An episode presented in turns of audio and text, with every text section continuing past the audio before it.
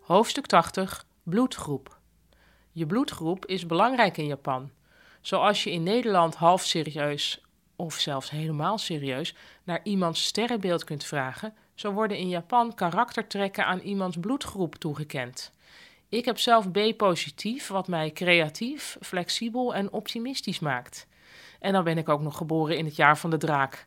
Allemaal geluksfactoren waar ik niets aan heb, omdat ik er niet in geloof.